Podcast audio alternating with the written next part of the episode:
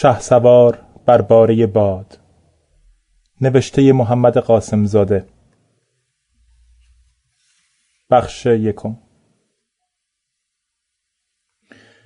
چنین گوید خداوند این اخبار که چون موکب سلطانی بدین قلعه رسید آسوده نیاسوده از پس ده روز گروهی از قراولان خبر آوردند که فوجی سپاه از جانب مشرق رو به قلعه می آید سلطان به دیدبانان دستور داد تا به حزمی تمام بر چکاتهای قلعه بنشینند و به دربانان فرمود که بی فرمان او در بر کسی نگشایند. قلعه اما در برهوت پرت افتاده بود بر کران شکارگاه سلطانی و از اردوی لشکریان فاصله بس بعید داشت.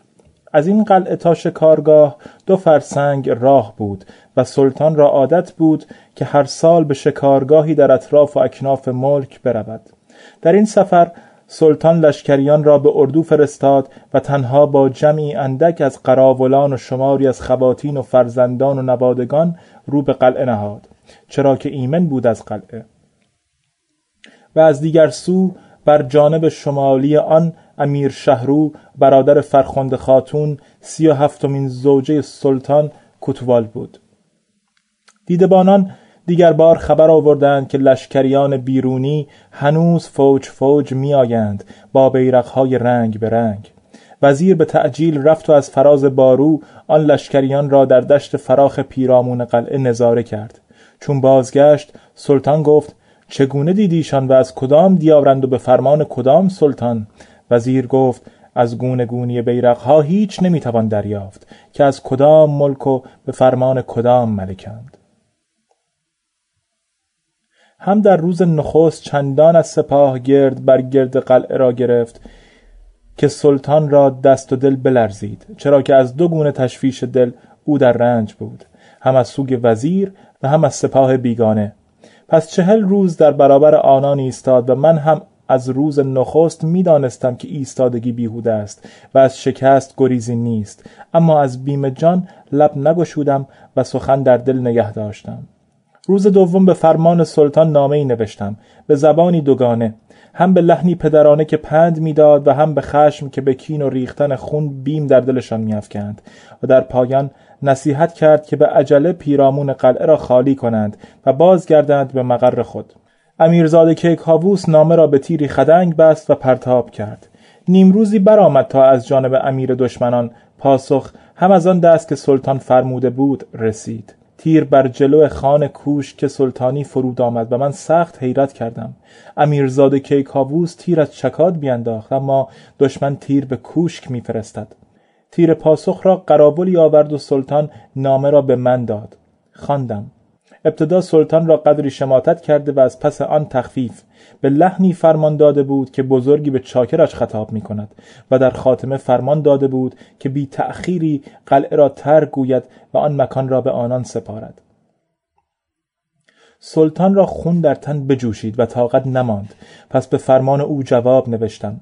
جواب به گونه ای بود که پاسخی شایسته باشد به آن گستاخی و شوخ چشمی. این نامه را نیز امیرزاده کیکاووس به تیر انداخت. منتظر پاسخ نبودیم. سلطان به قراولان و دیدبانان امر کرد که ساعت به ساعت بازگشت لشکر دشمن را خبر دهند. من به حجره خود نزدیک کوشک سلطانی بازگشتم. ساعتی گذشت که قراولی از پیم آمد و گفت که پاسخ نامه هم به تیر آمده است و سلطان امر نموده که برای خواندن آن بیایی. به شتاب رفتم اما شرم داشتم از خواندن چرا که امیر دشمنان لحن خود را خفیفتر کرده بود. سی و نه بار نامه نوشتم و هر بار با اندک تأخیری پاسخ آن بسته به تیری به قلعه آمد. آخرین نامه از شدت غضب و خشم دیگر بدزبانی بود و ناسزا. چندان که از شرم زبان در کامم میلرزید و یارای ایستادن در حضور سلطان در من نبود و اگر فرمان او نبود بیگمان نامه را پاره می کردم و از درگاه می گریختم آخرین نامه بر ستون چوبی درگاه فرود آمد. جز امیرزاده کیکاووس و من کسی پیرامون سلطان نبود. به تعجیل تیر از ستون بیرون کشیدم و به امیرزاده کیکاووس دادم. اون نامه را باز کرد و فرمان داد که به صدای بلند بخوانم. سلطان آرام به خواب می‌رفت و به صدای امیرزاده کیکاووس چشم گشود. نامه را به شتاب خواندم و سلطان با حرکت دست امر به رخصت فرمود. اما چیزی که سخت مایه حیرت بود خط کاتب بود و من چه مایه گول بودم که پیش از این خط آشنای او را در نیافته بودم. با خود می گفتم که کاتب این نامه کیست و به فرمان کدام امیر می نویسد در چهلمین روز از پس فرو شدن آفتاب به درگاه نشسته بودم.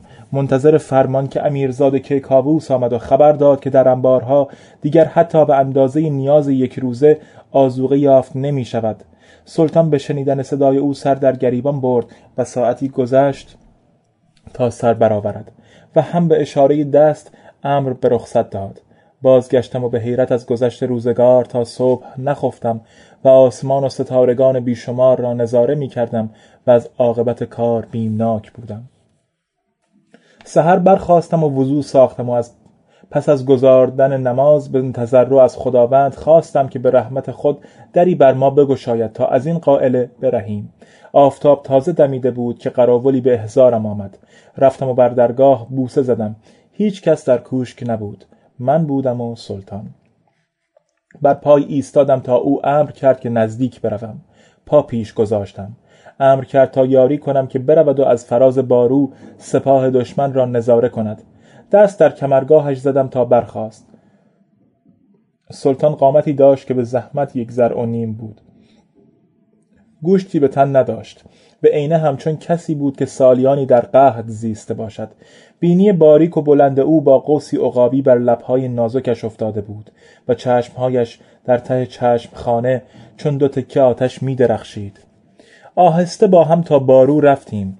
سلطان رفت و از دریچه‌ای که کماندارها تیر میانداختند دشت پیرامون را نگریست. زمین پر بود از سپاهیان دشمن. سلطان تا دشت را با آن مایه سپاه و سطور دید یک بار زور از دست و پایش برفت.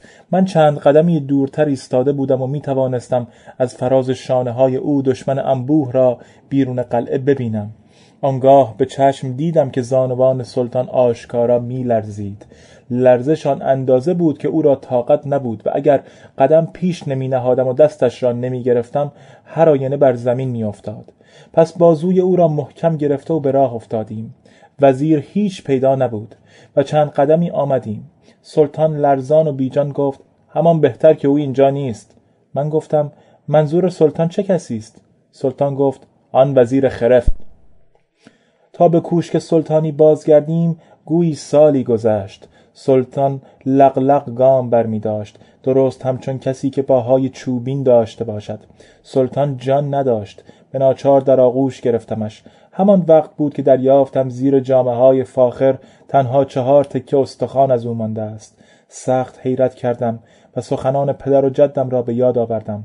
من که خود به چشم ندیده بودم ولی پدر و جدم که قریب چهل سال کاتب درگاه سلطان بودند می‌گفتند که سلطان اعظم و منصور روزی که به شکار می رود پیش از برآمدن آفتاب بر زین می نشیند و تا افول نیر اعظم پا از رکاب بر زمین نمی نهد مرا همیشه آرزو این بود که به چشم خود شکار سلطان را ببینم اما به گوش خود از میر محمود منشی شنودم که گفت او به چشم خیش دیده بود که سلطان بر فراز پشته با کمان آماده بر اسب می نشیند و بر نشیب آن پشت جرگه است که گرداگرد آن با چوب شاخه های بریده و انبوه درختان دیواری ساختند. سپاهیان به تاخت حرکت می کنند و وحوش را می رمانند تا به این جرگه. آن مایه وحوش گله به گله با خود میتارانند که دیگر در جرگه جای انداختن چوب دستی نباشد. پس سلطان از فراز پشت تیر از پی تیر میاندازد و از قوقای وحوش هیچ پیدا نیست که تیر به کدام حیوان اصابت می کند و از بسیاری چهارپا زدن تیر سخت سهل است و به قول میر محمود منشی انداختن تیر خطا سختتر باشد و هر تیر که از چله رها کند بر جایی فرود می آید که جانوری از وحشت در آن می جنبد. سلطان تا پیش از غروب آفتاب از فراز تیر میاندازد پس آنگاه که خستگی بر تن او افتاد یا به شکار بیمیل شد همچنان که بر اسب نشسته دستور می‌دهد که در جرگه بگشایند و از بالای پشته گریختن وحوش ترسان و زخم دیده را مینگرد. اما از بخت بد به روزگاری کاتب شدم از پس مرگ پدر که سالیان کهولت و سستی سلطان آغاز گشته بود و او را آن مایه توان و قوت نبود که ده تیر بیاندازد ولی همچنان به شکار حریص و مولع بود. پس به وزیر فرمان می‌داد که شیری یا خرسی را در قفس بیاندازند و او بر این وحش اسیر چندان تیر میانداخت تا بیجان شود. سلطان با استراب و تشویشی تمام به من نگریست. او را در آغوش گرفتم و بردم و بر جامعه خواب در کوشک خواباندم. امیرزاده کیکاووس از پس ما به شتاب آمد. اما سلطان گفت برو به این مردک خرف شده بگو که در درگاه حاضر شود. امیرزاده گفت وزیر مدت هاست که گریخته و رفته است. سلطان گفت چگونه مرا بی خبر گذاشتی؟ امیرزاده چندی ساکت ماند. پس گفت چه نیازی است به این مردک خرف سلطان گفت از چه راهی گریخت؟ امیرزاده تا نزدیک بستر سلطان رفت و آهسته گفت از راه پنهان. سلطان سخنی نگفت حتی حیرت نکرد. فقط خیره شد به سقف کوتاه کوشک. و همان وقت دیدم که میان دو ابرویش میلرزد. از بیم بیدل شدم. امیرزاده را نگریستم.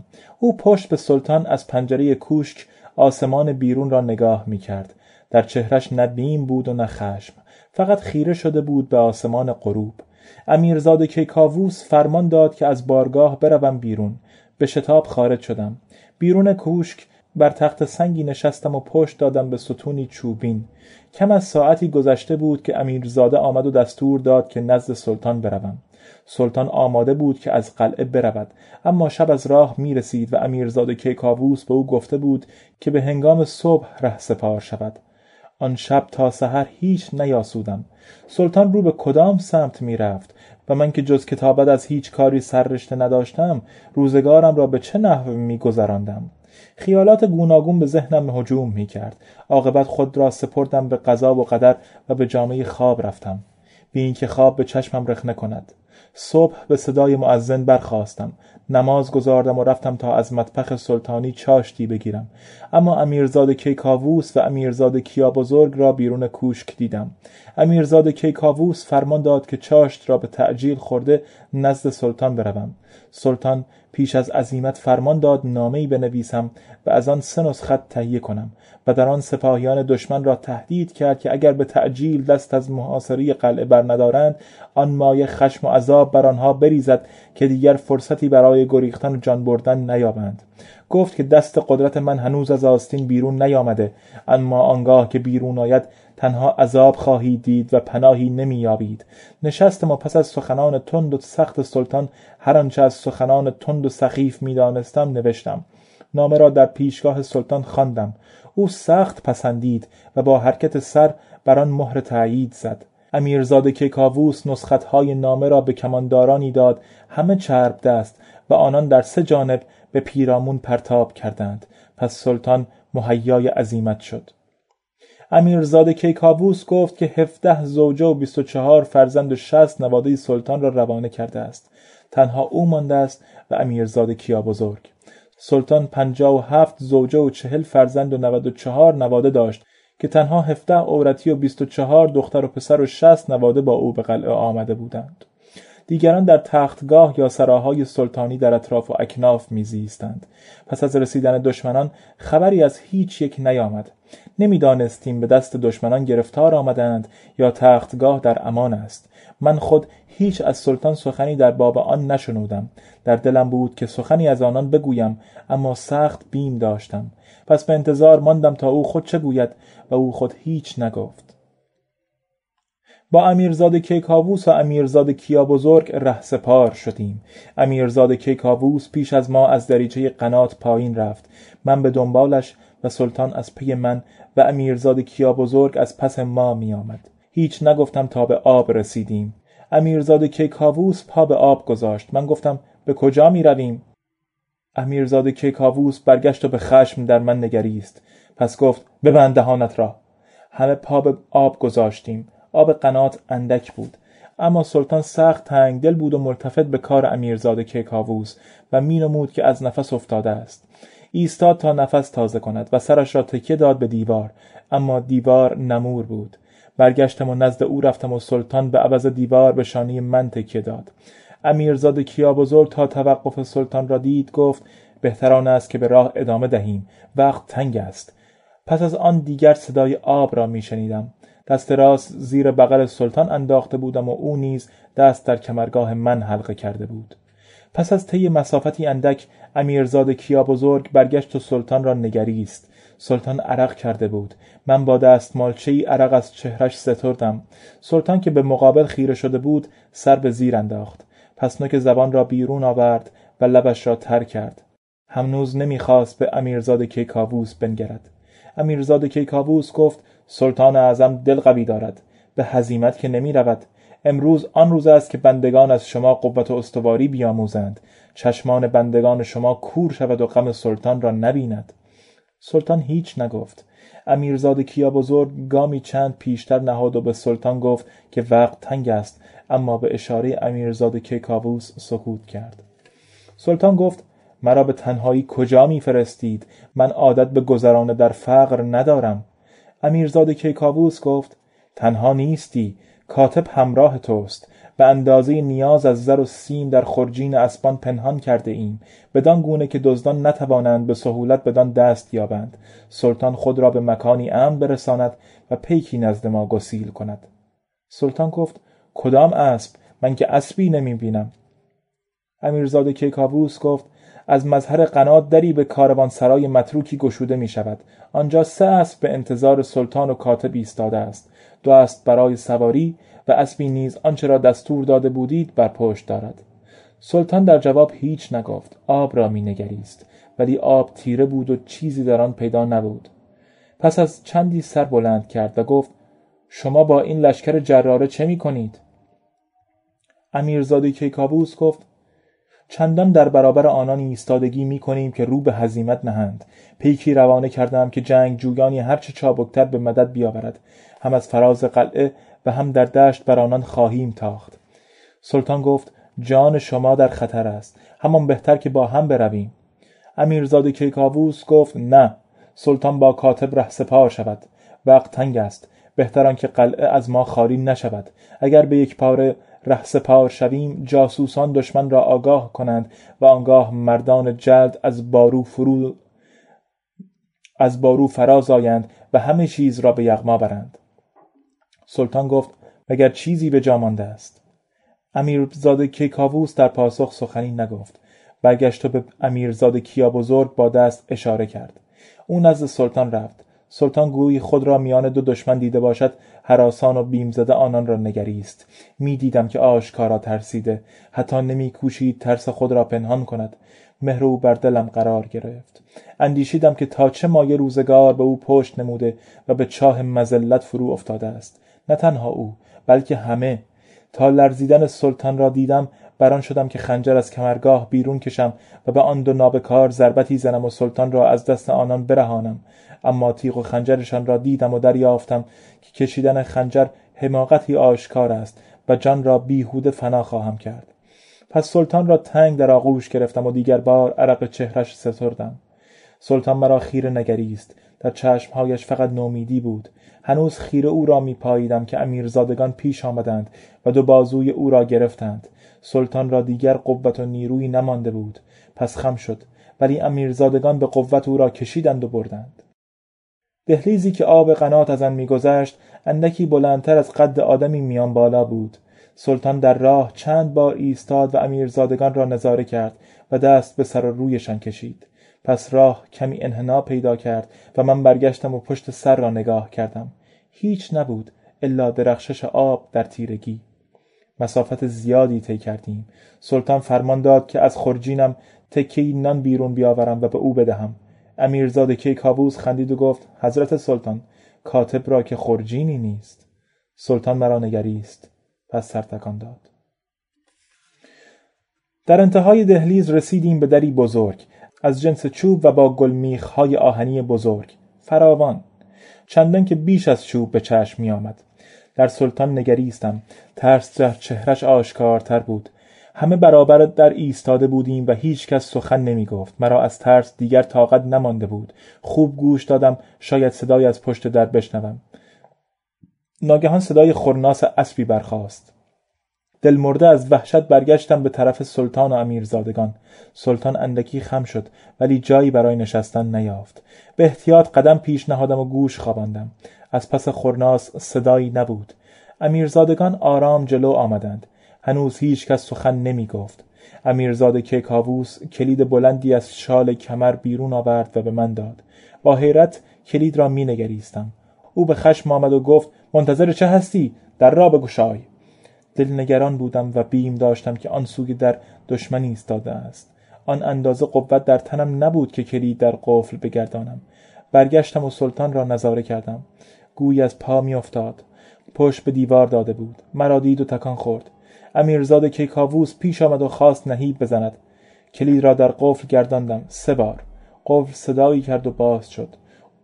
قفل را از قلاب بیرون آوردم اما هنوز آن مایه جرأت نداشتم که در را بگشایم. در دل می گفتم که در که بگشایم با سپاهیانی آماده و تیغ به کف روبرو خواهم شد. سپاهیانی که هیچ پیدا نیست از کجا آمدند. عجل برای من آن سوی در ایستاده است و اولین شمشیر بر فرق من فرود میآید پس امیرزادگان و سلطان را می‌کشند. شاید خون آنها را نریزند. و همچنان سلطان ترک که به گمانم نامش سنجر بود در قفسی نگه دارند. شاید همون نیز از غذا روزی فرصت گریختن یابد. ولی بیشک خون من در آستانه این در بر زمین میریزد. اگر سلطان کشته شود یا نه چه سودی به حال و روزگار من دارد؟ زندگی من به هوا می رود پس از من هر بلایی که بر او نازل شود برایم توفیری ندارد. هیچ کس سخنی نمی گفت سلطان هنوز پشت به دیواری ایستاده بود و سرش اندکی به گریبان خم شده بود. گویی چشمهایش بسته بود. خوب به یاد ندارم. پشت در مانده بودم و می لرزیدم از بیم و مشغول دل بودم و چاره نمی‌دانستم. اگر بیش از این در حیرت میماندم امیرزادگان خشمگین می‌شدند که سلطان را پشت در به انتظار نگه داشتم سلطان نیز که خود تا کنون لب بسته بود و سخنی نمی گفت به احتمال بیتاقت می‌شد و خشم بر او میافتاد. می اندیشیدم اگر در دل از من کینه بگیرد در فرصت شمشیر بر گردنم می نهد همچون میر محمود منشی نگونبخت که به خطایی اندک پیش چشم آن همه خلق سر از تنش جدا کردند و سر را به درگاه بردند و تنش را بر کران مسلا آویختند تا عبرت خلایق شود. در بی جان و دل مرده. به شتاب به پشت در پناه بردم. خیر سلطان را می نگریستم که گویی به صدای در از خواب بیدار شده بود. گونه هایش می لرزید و من از حول دل نداشتم که از پس در پای آن سوتر نهم. اما دیدم که سلطان دست راست را که آشکارا میلرزید بالا برد و به آن سوی اشاره کرد. من امیرزادگان را نظاره کردم که خاطر آسوده رو به سلطان می‌رفتند پس از پناه در بیرون آمدم. آن سوی در آسیاب متروکه بود و تار انکبود جلو در را پوشانده. دلم از شادی تپید. در آن جانب مردی ایستاده بود بلند قامت و لاغر با سه اسب. سلطان نیز که گویی جان به تنش باز آمده بود به همراه امیرزادگان از میان تارهای انکبوت گذشتند. من از پی آنها رفتم. سلطان امیرزادگان را بدرود گفت و بر سر و روی هر دو بوسه زد و فرمان داد که به دهلیز باز گردند امیرزاده کیکاووس خطاب به من گفت دو اسب برای سواری سلطان اعظم و توست و بار اسب سیم خلعت و بیرقهای سلطان. لگام اسب سیم را به دست بگیر. از آسیاب که خارج شدید به تاخت رو به جانب شمال بروید. اولین شهری که پیش رو دارید سنگاب است و کتوالش شهرو برادر فرخنده خاتون زوجه سی و هفتم سلطان. آگاه باشید که هیچ کس شما را نشناسد چه به احتمال کتوال آنجا نیز معزول شده باشد.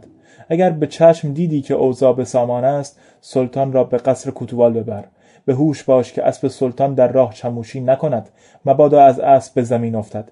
به دقت حرفهایم را به خاطر بسپار. اگر تاری از موی سلطان کم شود مویت را به دم همین اسب چموش میبندم.